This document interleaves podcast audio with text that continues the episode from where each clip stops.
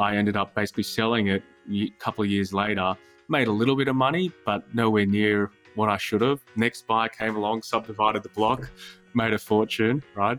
Um, and that's where I probably learnt one of my first lessons, right? Where you just shouldn't shouldn't sell, um, and um, and it also was part of the inspiration for Future.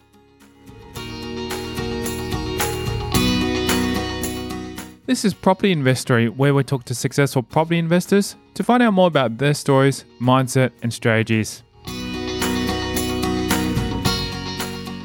I'm Tyron Shum, and in this episode, we're speaking with founder and CEO of Futurerent, Godfrey Dinh. We'll learn more about how he came up with a marvelous idea for the innovative business, along with how he finds creating wealth for himself more satisfying than working with one of the biggest investors in real estate on the globe.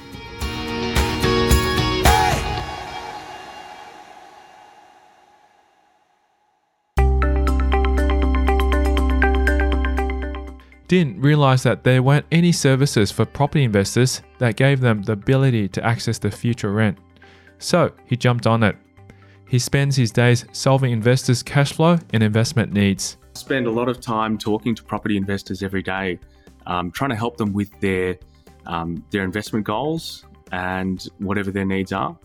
Um, so I um, actually got started in property um, with with actually studying property. So I, I studied property economics at UTS, um, and um, I was lucky in that my dad actually had a friend who was a developer, and he'd studied the same degree, and he put me in contact with him, and I was talking to him about um, sort of what to do, and I was really interested in in property because I think property you just have so much more um, control.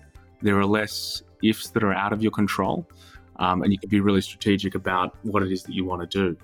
Um, so I chose to go into the field, and uh, I was lucky enough to start working at um, a company called Investec um, in an area which was set up to basically lend money to property developers and also invest um, in anything from you know shopping centres to residential developments, um, office buildings, a whole range of things. So I, I was quite fortunate to start my career there and um, have some really interesting learnings. And, and, I moved on to work for Deutsche Bank, um, and I worked my way up to um, vice president of, of, commercial real estate there. Um, so I was really lucky in that I could cut my teeth. Um, I guess with yeah with with the bank's money and also working alongside some some really great um, clients who had some really great experience. So over that time, I invested about 1.3 billion in, in, in um, into property deals for those organizations, um, and a lot of quite active investment property strategies. So really buy, fix, sell type of stuff. He jumped onto the property ladder at that point and realized he may have bitten off more than he could chew. I remember like the first investment property I bought was actually a um, it was a house on a big block of land in Ermington in Sydney and it actually had like a old dilapidated tennis court at the back of the property and I thought, well, you know, it'd be great. Should be able to, under all the planning controls, should be able to subdivide it into effectively two houses. Um, but I started very young, so I bought my first investment property when I was literally um, just out of university, and um, I, I, really emptied my bank account to do it. I, I, had enough money for you know for the deposit, for the stamp duty. Um, but you know, I, I, don't even know if I really thought about all the closing costs that I had to had to come up with, and um, and then I sort of looked at my bank account and I was like, wow, how am I going to actually fund a subdivision? How am I actually going to pay for even like the council, you know, sort of DA lodgement fees and all that sort of stuff?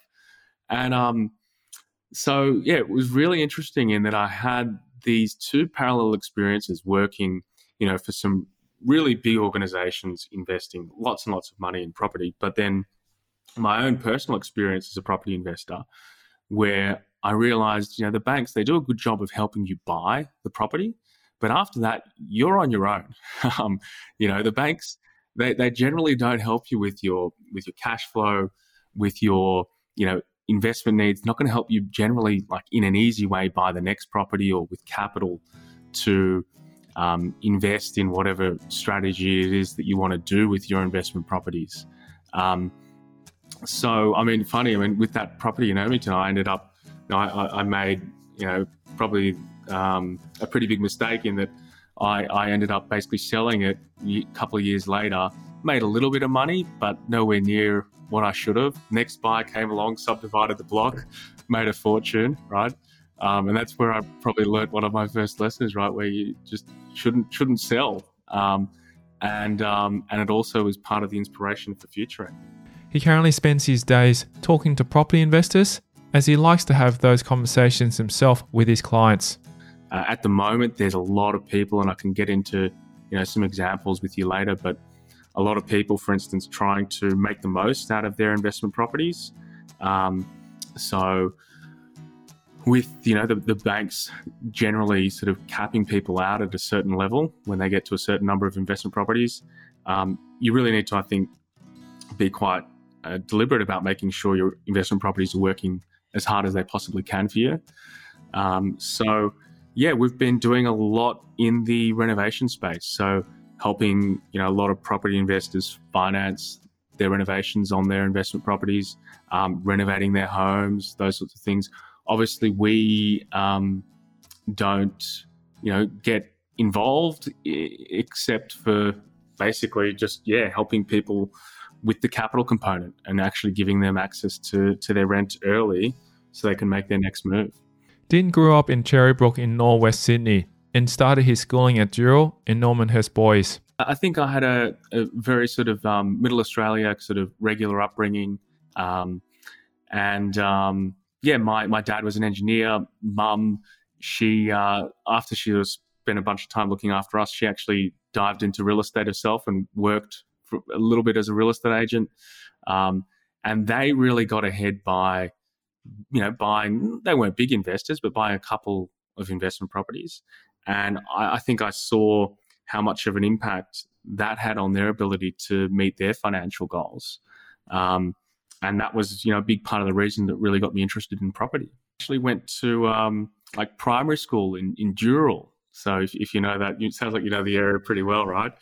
And um, and yeah, it was beautiful. Like uh, you know, really, um, it wasn't as built up as what it um, what it is today. We were probably one of the first families to sort of move move out that way, and um, but it was suburban paradise. You know, could kids could just go and ride your bikes and spend, you know, all day out and come home and your parents would have nothing to worry about. So it was amazing.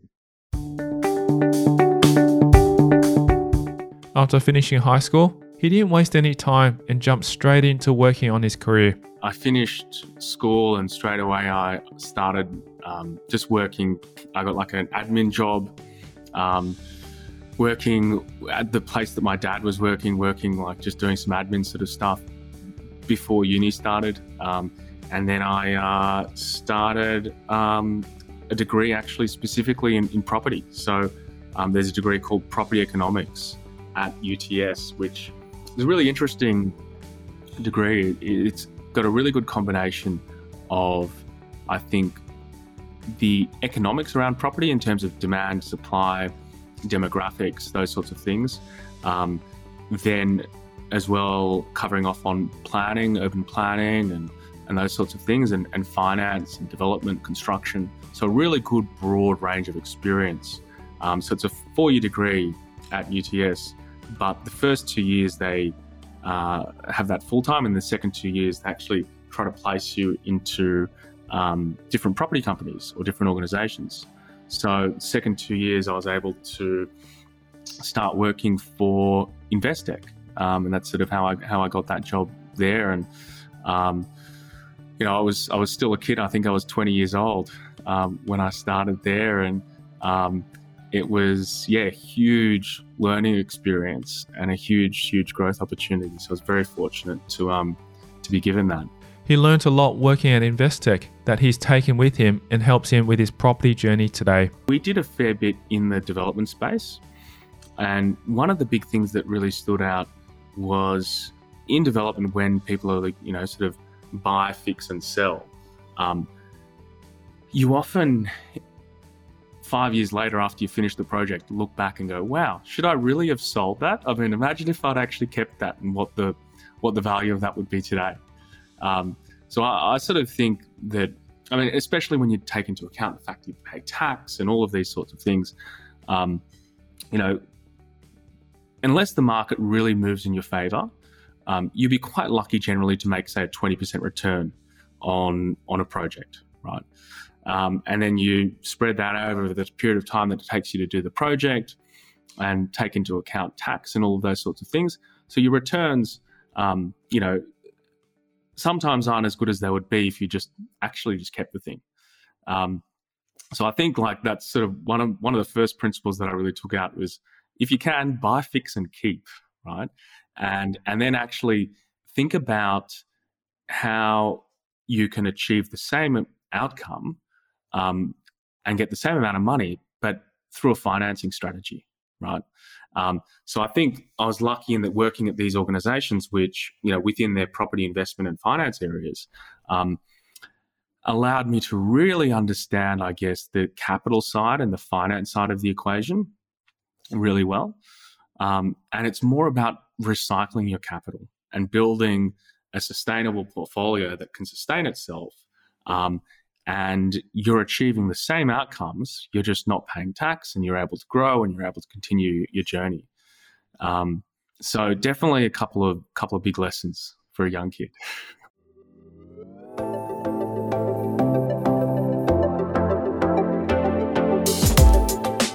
Coming up after the break, we hear about Dinh's time working at Investec during and after the GFC and an old adage he lives by. So there was some phenomenal buying opportunities really for us from you know 2010 to 2014, um, and the market started to really heat up again. He shares the moment that led him to realize something's bigger doesn't always mean better. One of the things that um, stood out to me was, yeah, you, you kind of you, you um, working on those bigger deals sometimes uh, can be less less interesting and exciting than um, what you can do yourself and how you can create wealth through property yourself. He delves further into how Futurerent came about. Often the tenants need to pay their rent, you know, a year in in advance, but that's just not something that's available for everyday property investors. Um, so and I figured, look, it should be as simple as that. It should be as simple as a choice. And that's next. I'm Tyron Shum, and you're listening to Property Investory.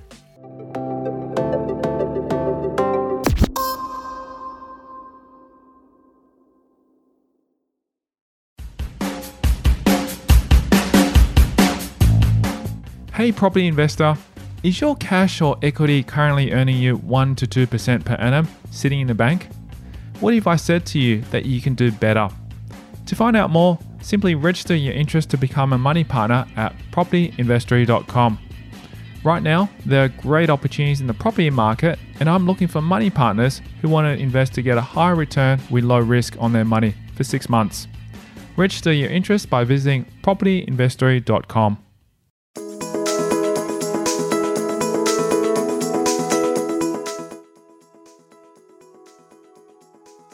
Dinh delves into the ins and outs of Futurerent and has a tip for listeners that he usually says for property investors. I think it's about thinking creatively about your financial solutions. And um, yeah, I mean, and that's one of the interesting points that we're actually helping a lot of people with as well. Um, where, you know, instead of having to sell, they can actually use their future rent to buy their next investment property. Um, so we, um, actually one tip for your listeners, which we, we don't actually have on the website, but um, we actually give property investors where they're using the money to buy a new investment property. We actually give them up to two years worth of rent up front, um, which is quite considerable, right? That, that can really be like the deposit for your next place. Um, so, um, so yeah, we we have a lot of interesting, and there are a lot of interesting options out there. But you can, I think, do so much better if, if you stick to that buy, fix, keep type of approach. Dinh worked at Investec from 2006 to 2010, which can certainly be described as an interesting time in property and finance. Obviously, there was the financial crisis in 2008, and a lot of that really trickled through in 2009, 2010. Um, so there was some really interesting buying opportunities um, which when I moved across to Deutsche, we we did quite a lot of. Um, so, and I, I think um, so. You know, buying. Um, I guess at that time, a lot of properties, people couldn't really see a way out, or they couldn't really see a scenario where there was going to be growth again. And I, I think in those situations, it's about really being able to look through the immediate um, noise and the immediate fear and see, okay, well, where is value, right? Where can we actually see that, you know, we've got our downside covered. And if we work out what the worst case scenario is, we think that, you know, we're buying, in many cases, at that time, we are buying things below replacement cost. Um, so, you know, you, you know, wow, your downside is really, you know, significantly covered and then you work out what your upside can be on some reasonably conservative assumptions. And yeah, you you can do really really well. So there was some phenomenal buying opportunities really for us from you know 2010 to 2014, um, and the market started to really heat up again. Um, and um, and yeah, it, it's interesting that whole I think be greedy when others are fearful and fearful when others are greedy is a really really good rule to live by. There were, for instance, quite a number of um, shopping centers, those sorts of things. So, um, one of the things we did with one of our clients, Blackstone, was we bought Top Ryde Shopping Center, um, which you know had basically just completed, but um, they got the tenancy mix completely uh, completely wrong, and all the rents were overcooked, and um, and so you know there are yeah were were a huge number of issues with the center that needed to be changed and turned around. Um, so yeah some really really tremendous buying opportunities um, that then we did like a, a, reasonable amount in the residential development space um, reasonable amount in office a whole whole range of things really and, and you mentioned blackstone because i i have heard of blackstone is that that's an american company that um, He's also got, from memory, a book that he wrote as well too, isn't it? It's quite a large uh, fund. Yeah, they're a really big um, US private equity firm. So one of the biggest investors in real estate globally, if, not the biggest, actually. They're huge. They, they own a lot of real estate here, industrial, um, a whole range.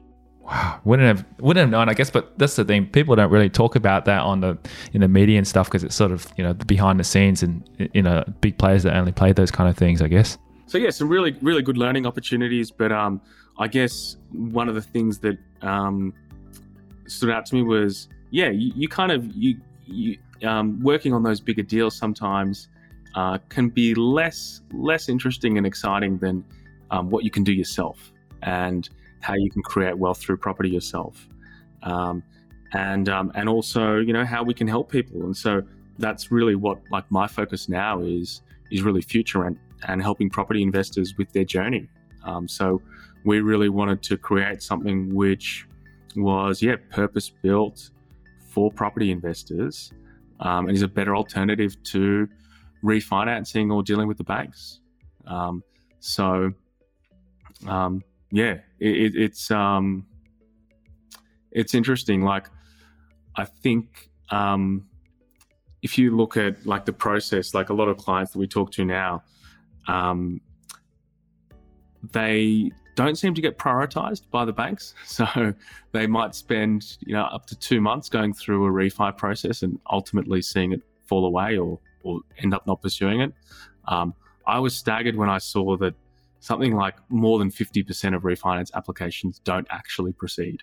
Wow, that's crazy. That is nuts. So it takes a really long time.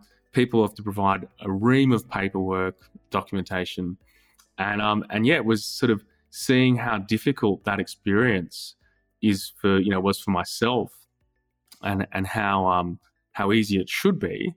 That was a big part of the reason that why we started Futurerent, and and as well like um you know it sounds like a novel concept, getting a whole year's rent up front, but on the commercial space, and I think this is something which um, most people don't realize, but a lot of commercial tenants actually get their rent paid quarterly six monthly, sometimes sometimes even annually. If you look at like specialized assets like service stations, um, where there's a lot of capex or a, lot of money that often needs to be spent on the property, often the tenants need to pay their rent, you know, a year in in advance. But that's just not something that's available for everyday property investors. Um, so, and I figured, look, it should be as simple as that. It should be as simple as a choice. When do you want to get your rent? Do you want to get your rent paid annually, or do you want to wait for it to trickle in? He was super eager to get his foot on the property ladder as soon as he could, which compelled him to buy the property at Ermington. From my own parents' experience, right, they made so much more money through property than they did through their own sort of earnings, right, in terms of their day jobs. And I think property is something that is really like that. It's quite an entrepreneurial thing where people are going out and trying to invest and um, and, and, and and and and you know, I guess achieve their financial goals independently right? Um, so, um, so yeah, for, for me, um, I was just super, super keen to to buy something, and, and that property particularly appealed to me because it was a big block of land. The market, you know, hadn't really moved a lot. Um, you know, at the time that I bought it, it would have been 2000 and yeah, 2008 thereabouts. So it was sort of decent timing. Um, so you know, I, I think timing is so important. Like it, it's really interesting where the situation that we're in at the moment, there seem to be areas that you look at and prices haven't really moved much in, you know, five, six, seven years. And then there are areas where, you know, in the last 18 months, it's, you know, gone absolutely nuts. So, so I mean, it's something that I think people really, yeah, keep an eye on, obviously, and and where you see that and where you start to see things getting below replacement cost, um, starts to look really, really interesting. The house was built in the 70s when the suburb looked very different to how it does today. It had a big old tennis court on the back, which was largely derelict. Um, I think it would have been maybe one of the you know first house or one of earlier houses that were built there on the big blocks of land. But at the time, um, you know, there there had been some other um, like some properties that had started to be subdivided, but generally not. It generally wasn't at the point where um, it would be like super profitable necessarily to do it, right? You sort of need the cycle to sometimes catch up to a point where, you know, it actually makes sense from a land value perspective.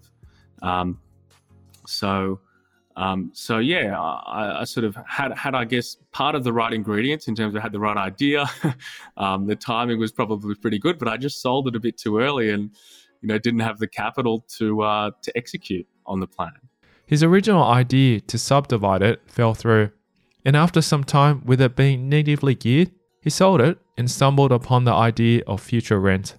Well, at that time, um, interest rates were obviously, well, probably double what we were paying now, right? So um, there was there was there was a little bit of a shortfall every year. Um, so you know, it's not like now, I guess, where property is largely positively geared with, without really even having to try. Um, so I guess I was I was probably a little bit negatively geared. Um, and um, I guess I, um, I, I sold because I, I, I, wanted to buy another place. So I wanted to buy another place. Um, and that ended up doing still reasonably well for me. So it's always, you know, it's hard to, um, you know, point all the blame at, at, at selling. Um, but I wish there were other solutions out there for me at the time, like Futurerent, where I could have, you know, instead of having to sell because I wanted to pull cash out, being able to extract money, you know, through other means. Um, it's crazy. I, I think on our, our numbers, something like the average property investor on our numbers has about 170 grand in equity tied up in their investment property. Um, and that's a big number, right? And, and it's, um, it's not as though property investors earn more than anyone else. You know, they're on, on our sort of um, estimates, they're earning you know the same as everyday Australians, but they're trying to manage the household budget, the investment property expenses, um, other investment goals, all of these sorts of things. And how you actually achieve that when you've got $170,000 in equity tied up your investment property. It's tough, right? Yep. Plus, sometimes you have to actually make the shortfall as well, too, because sometimes you just don't have that, but you've just got equity in there you can't access easily. Absolutely, absolutely. Yeah, the banks just make it so so difficult for people, um, and um, and that's yeah. I, I guess we sort of realize there's nothing that's purpose built for property investors.